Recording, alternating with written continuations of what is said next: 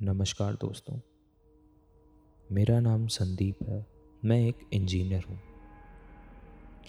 आज मैं आप लोगों को मेरी ज़िंदगी का एक बहुत डरावना, बहुत भयानक और बहुत ही खौफनाक मंज़र सुनाने जा रहा हूँ। ये कहानी है गुजरात स्टेट के पोरबंदर डिस्ट्रिक्ट की। करीब दो साल पहले की बात है। मैं वहाँ एक प्राइवेट सेमिनार अटेंड करने अपनी पत्नी रूबी के साथ गया था। तब कंपनी ने हमारे ठहरने का इंतज़ाम विला में किया था। ये विला समुद्र के किनारे पर बना हुआ था। उस दिन हम डिनर के बाद पार्टी से करीब एक बजे रूम पर लौट रहे थे। उसी रात, वो अमावस की रात, मैं कभी नहीं भूल सकता। उसी रात मेरे साथ ये दिल दिला देने वाला हादसा हुआ था। यकीन मानिए, उस समुद्र किनारे बने विला पर मौत का तांडव होता है। जी हाँ मौत का तांडव। मैं रात के एक बजे रूम पर पहुँचा। रूम खोलते ही मैंने देखा, मेरे रूम की खिड़की खुली हुई थी। मैं खिड़की बंद करने गया तो मैंने देखा, समुद्र किनारे कुछ हलचल हो रही है। शायद वहाँ कोई कपल झगड़ा कर रहा था। मैंने ध्यान से देखने की कोशिश की, पर मुझे कुछ दिख नहीं रहा था। अमावस की रात थी, अंधेरा बहुत था। फिर मुझे वहाँ से किसी लड़की के चिल्लाने की आवाज़ आई। तो मैंने गौर करके देखा कि वहाँ पे कोई आदमी किसी लड़की के बाल पकड़कर उसे ज़मीन पे घसीट रहा था।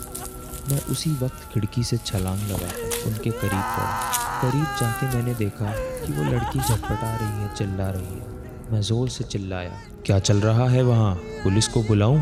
उन दोनों में से किसी ने जवाब नहीं दिया। लेकिन कुछ देर बाद मुझे महसूस हुआ कि उधर खड़ा मर्द मुझे घूर रहा था और साथ खड़ी लड़की बस झटपटा रही थी। चूँकि उस आदमी ने उसका सर और बाल दबोच रखे थे, अब मेरा पारा चढ़ चुका था। मैंने उसी वक्त मेरे आगे पड़ा बड़ा पत्थर हाथ में लिया, कदम आगे बढ़ाने लगा। मेरा ऐसा करना शायद मेरी बहुत बड़ी गलती थी। अगले ही पल मुझे एहसास हुआ कि उस औरत के पास खड़े जीप के धड़ पर सर ही नहीं था। यह एहसास रोंगटे खड़े कर देने वाला था। मैंने उसी वक्त पत्थर पैरों की ओर फेंका। तभी अगले ही पल उसने अपने पैरों से रेत उड़ाना शुरू किया।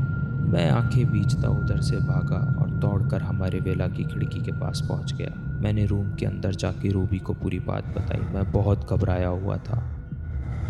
मेरी साँसें चल रही थी। रूबी ने मुझे पानी पिलाया, शांत करा।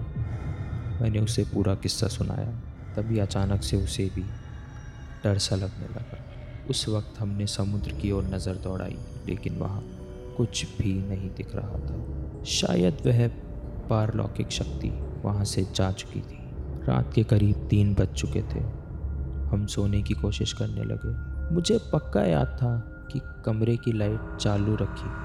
तभी मुझे एहसास हुआ कि रूबी मेरी पीठ पर हाथ सहला रही थी। उसका हाथ काफ़ी गर्म था।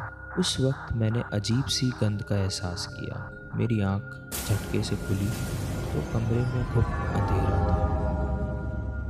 मैंने फ़ौरन मुड़कर बिस्तर पर देखा तो मेरी रूह काँप गई।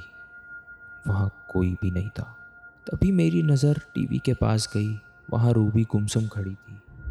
मैं उठकर उसके पास जाने लगा, लेकिन पता नहीं क्यों, मैं वैसा कर ही नहीं पा रहा था। मैं लेटे लेटे चीखा, रूबी रूबी, कोई है? कोई मेरी मदद करेगा? रूबी? तभी अगले ही पल मैंने एक भयंकर मंजर देखा।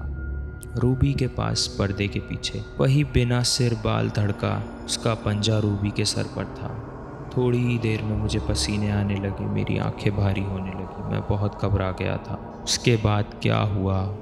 कुछ पता नहीं। मैं जैसे शून्य अवकाश में जा चुका था। मेरा शरीर बेहद ठंडा हो चुका था, लेकिन ऐसा लग रहा था कि मेरे शरीर में आत्मा ही नहीं है। अगले दिन मैं अस्पताल में था। डॉक्टर ने बताया माइनर पैनिक अटैक हुआ है।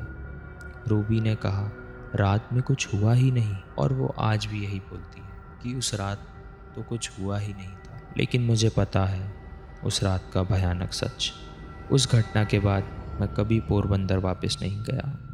मैं अक्सर वहाँ के कुछ लोगों से सुनता हूँ कि पोरबंदर में समुद्र किनारे बना हुआ गेस्ट हाउस शायद भूतों का अड्डा बन चुका है और वहाँ ऐसे कई हादसे होते रहते हैं। कभी कभी हम जाने अनजाने में बहुत सी ऐसी चीज़ों को देख लेते हैं, बहुत सी ऐसी चीज़ों को कर लेते हैं, जो हमें नहीं करनी चाहिए।